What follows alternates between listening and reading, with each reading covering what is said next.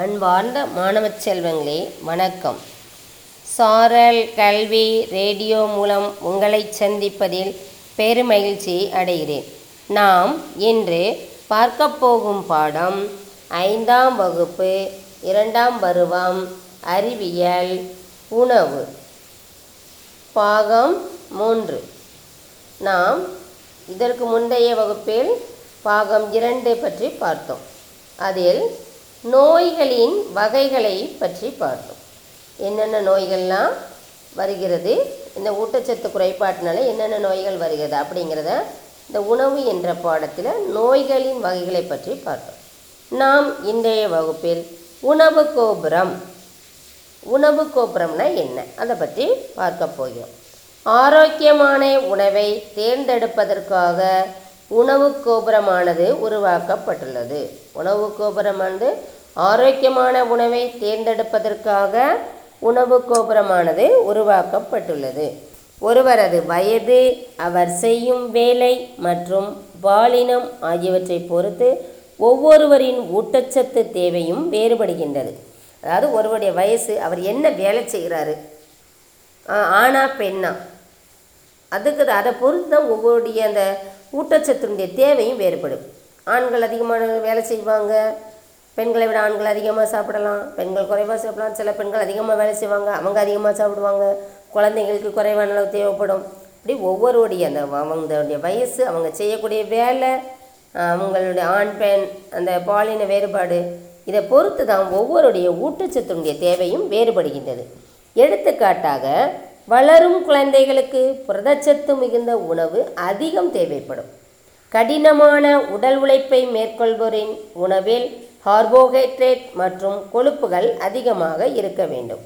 ஆரோக்கியமான காலை உணவை உண்பது நமது மனதை ஒருநிலைப்படுத்துவதோடு வளர்சிதை மாற்றத்தையும் ஊக்குவிக்கின்றது. ஆரோக்கியமான காலை உணவை உண்பது வந்து நமது மனதை ஒருநிலைப்படுத்துவதோடு வளர்சிதை மாற்றத்தையும் ஊக்குவிக்கின்றது. அடுத்ததாக சரிவிகித உணவு. நாம் அன்றாடம் உண்ணும் உணவு திட்ட உணவு எனப்படுகிறது. நம்ம உடல் வளர்ச்சிக்கும் ஆரோக்கியத்தை பேணுவதற்கும் தேவையான அனைத்து வித ஊட்டச்சத்துக்களையும் திட்ட உணவு சரியான விகிதத்தில் கொண்டிருக்க வேண்டும். இந்த திட்ட உணவே சரிவிகித உணவு என்று அழைக்கப்படுகின்றது. பருப்பு வகைகள் நிலக்கடலை சோயா பீன்ஸ் முளைக்கட்டிய விதைகள் புளிக்க வைக்கப்பட்ட உணவு வகைகள் வாழைப்பழம் வெல்லம் பருவகால காய்கறிகள் மற்றும் பழங்கள் ஆகியவை நமக்கு தேவையான ஊட்டச்சத்துக்களை அதிக அளவில் அளிக்கின்றன. எனவே அதிக செலவின்றி ஒருவர் தனக்கு தேவையான சரிவிகித உணவை பெற முடியும். அதாவது நமது அன்றாட உணவில் நம்ம அன்றாடம் உண்ணக்கூடிய உணவு தான் திட்ட உணவு. நம்முடைய உடல் வளர்ச்சிக்கு அதாவது நம்முடைய ஆரோக்கியத்தை பெற்றதுக்கும் தேவையான அனைத்து வித ஊட்டச்சத்துக்களும் திட்ட உணவு என்று சரியான விகிதத்தில் கொண்டிருக்க வேண்டும். இந்த திட்ட உணவு தான் சரிவிகித உணவு என்று அழைக்கப்படுகிறது. அதில் என்னென்னலாம் இருக்கணும்னா பருப்பு வகைகள் நிலக்கடலை சோயா பீன்ஸ் முளைக்கட்டிய விதைகள் புளிக்க வைக்கப்பட்ட உணவுகள் வாழைப்பழம் வெல்லம் பருவகால காய்கறிகள் மற்றும் பழங்கள் ஆகியவை நமக்கு தேவையான ஊட்டச்சத்துக்களை அதிக அளவில் அளிக்கின்றன. எனவே அதிக செலவின்றி ஒருவர் தனக்கு தேவையான சரிவிகித உணவை பெற முடியும். அன்பார்ந்த மாணவர்களே உங்களுடைய புத்தகத்தில் பக்கம் எண் அறுபத்தி ஆறில் முக்கிய ஊட்டச்சத்து அதனுடைய மூலங்கள் அது கிடைக்கக்கூடிய உணவு இதே போ இருக்குது பாருங்க. கார்போஹைட்ரேட்டுகள் எதுலலாம் இருக்குது தேன் கரும்பு பழங்கள் முழு தானியங்கள் காய்கறிகள் அரிசி. புரதம் வெடிகனி லெக்யூம்ஸ் பருப்பு வகைகள். காய்ந்த பருப்பு சோயா பீன்ஸ் பச்சை இலை காய்கறிகள் மீன் முட்டை பால். கொழுப்பு முட்டையின் மஞ்சள் கரு நிறைவுற்ற எண்ணெய் இறைச்சி. இவற்றிலெல்லாம் கொழுப்பு சத்து காணப்படுகிறது. உங்கள் புத்தகத்தில் பக்கம் எண் அறுபத்தி ஏழில் உணவு கோபுரம் கொடுத்து கொடுக்கப்பட்டிருக்கு பாருங்கள் முதலில் தானியங்கள் அடுத்தது காய்கறிகள் பழங்கள் அடுத்து பால் இறைச்சி மீன் முட்டை கொழுப்பு அடுத்த மே மேலே வந்து கொழுப்பு எண்ணெய் உப்பு சர்க்கரை. அதே அதிக அளவில். அதாவது உணவு கோபுரம் முதல்ல அகலமாக இருக்கும் போக போக கும்பு மாதிரி குறைஞ்சிக்கிட்டே போகும். அப்போ அந்த அளவில் ஃபஸ்ட்டு தானியங்கள் அதிகமான அளவு எடுத்துக்கணும். அதை விட பழங்கள் காய்கறிகள் கொஞ்சம் குறைச்சிக்கலாம். அடுத்தது இறைச்சி மீன் முட்டைப்பால் அதை விட கொஞ்சம். அடுத்தது கொழுப்பு சத்து உள்ள உணவை கொழுப் கொழுப்பு எண்ணெய் உப்பு சர்க்கரை. இவை குறைவான அளவு எடுத்துக்கணும். இதை உணவு கோபுரத்தின் மூலமாக நாம் அறிந்து கொள்ளலாம். அடுத்த பொன்னாங்கண்ணி கீரை மற்றும் பசலைக்கீரை போன்றவை விலை மலிவான அதிக ஊட்டச்சத்துக்கள் கொண்ட கீரைகளாகும். இவற்றில் தாது உப்புக்கள் வைட்டமின்கள் மற்றும் நார்ச்சத்துக்கள் அதிக அளவு உள்ளன. இவை அனைத்து காலங்களிலும் கிடைக்கின்றன. அடுத்ததாக சமையலறை பாதுகாப்பு பற்றி நாம் பார்க்கலாம். சமையலறை நமது வீட்டில் உள்ள மிக முக்கியமான இடமாகும். நாம் நமது உணவை சமையலறையில்தான் தயாரிக்கிறோம். சமைப்பதற்கு பெரும்பாலும் நாம் வாயு உருளைகளை பயன்படுத்தும் வாயு உருளைன்னு என்ன? கேஸ். சில நேரங்களில் மின்னடுப்பையும் உபயோகிக்கிறோம். சமையலறையில் நாம் உபயோகப்படுத்தும் சாதனங்களும் அங்குள்ள சூழ்நிலையும் சிறிது ஆபத்தானவை ஆகும். எனவே நாம் சமைக்கும்போது கவனமாகவும் பத்திரமாகவும் இருக்க வேண்டும்.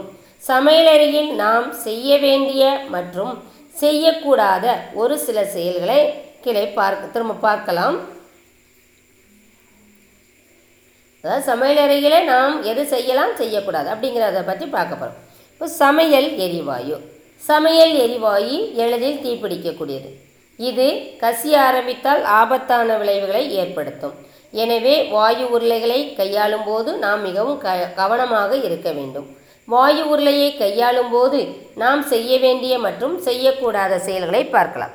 செய்ய வேண்டியவை. வாயு உருளையை சமதளமான தரையில் காற்றோட்டமான இடத்தில் செங்குத்தாக வைக்க வேண்டும். செய்யக்கூடாது. உருளையை படுக்கை நிலையிலோ அல்லது தலைகீழாகவோ வைக்கக்கூடாது. அடுப்பை பற்ற வைக்கும் முன் தீக்குச்சி அல்லது பற்ற வைப்பானை தயாராக வைத்திருக்க வேண்டும். தீக்குச்சி அல்லது பற்ற வைப்பானை பற்ற வைக்கும் முன் அடுப்பின் குமிழியை திருகக்கூடாது. இது எரிவாயு கசிவிற்கு வழி வை வகுக்கும் வாயுக்கசிவு ஏற்பட்டதும் உடனடியாக ஜன்னல் மற்றும் கதவுகளை திறந்து வைக்க வேண்டும். மின் சாதனங்களை சமையலறையில் வைத்து உபயோகிப்பதை தவிர்க்க வேண்டும்.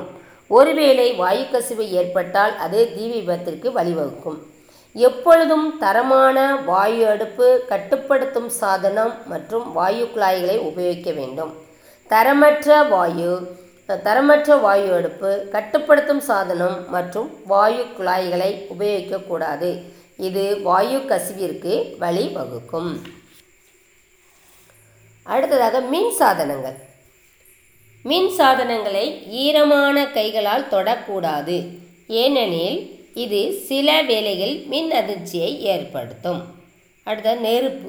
எளிதில் தீப்பற்றக்கூடிய பொருட்களை பொருட்களான மண்ணெண்ணெய் போன்றவற்றை எரியும் அடுப்பின் அருகில் வைக்கக்கூடாது. ஒருவேளை ஒருவர் மீது தீப்பற்றி கொண்டால் அவரை கம்பளி அல்லது தடிமனான தரைவிரிப்பால் மூட வேண்டும். மண்ணெண்ணெய் அல்லது பிற எண்ணெய் மூலம் தீப்பிடித்தால் தீயை அணைக்க மணலை பயன்படுத்த வேண்டும். திடப்பொருட்களான மரம் போன்றவை தீப்பிடித்தால் தீயை அணைக்க நீரை பயன்படுத்த வேண்டும். மின் சாதனங்கள் தீப்பிடித்தால் அனைத்து மின் சாதனங்களின் இணைப்பையும் அகற்றி மின் இணைப்பையும் துண்டிக்க வேண்டும். சரியான தீ அணைப்பானை பயன்படுத்தி தீயை அணைக்க வேண்டும். நெருப்பு எரிவதை தடுக்க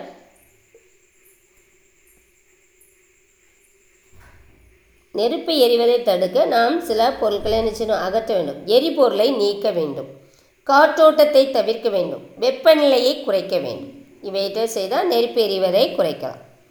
அடுத்தது தீயின்டைய வகை தீ அணைப்பானுடைய வகை. இப்போ மரம் காகிதம். இவற்றினால் வரக்கூடிய தீனா நீர் வச்சு அணைச்சிடலாம். தீயணைப்பாண்டிய இந்த தீயணைப்பான் நீர் பயன்படுத்தலாம். அடுத்து திரவ வாயு எரிபொருள்னால் கார்பன் டை ஆக்சைடு. தீயணைப்பான் வந்து கார்பன் டை ஆக்சைடு. மின் சாதனம் மூலம் ஏற்பட்ட நெருப்பு அணைக்கிறதுக்கு தீயணைப்பான் வந்து உலர் வேதி பொருள் அடுத்ததாக நெருப்பினால் ஏற்பட்ட காயம்.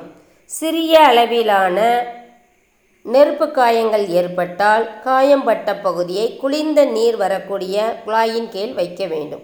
முறையான சிகிச்சை அளிக்க வேண்டும். கொப்பளம் ஏற்பட்டால் அதை குத்தி விடக்கூடாது.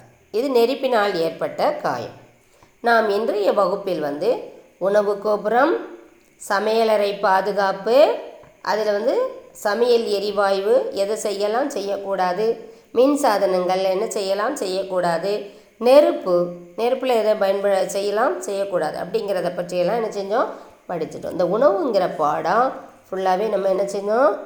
படித்து முடிச்சாச்சு. நீங்கள் என்ன செய்யணும்? அனைத்தையும் அப்பகுதியையும் என்ன செய்யணும்?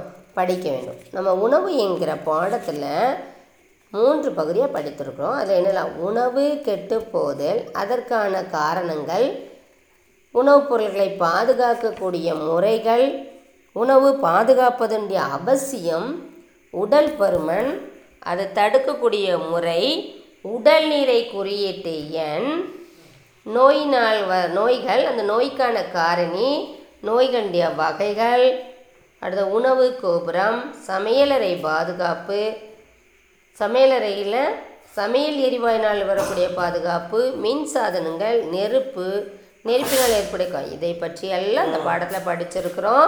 இப்போ எல்லாத்தையும் என்ன செய்யணும்? நல்லா ஞாபகம் வச்சுக்கணும். திரும்ப நீங்கள் என்ன செய்யணும்? படிக்கணும். புரியுதா?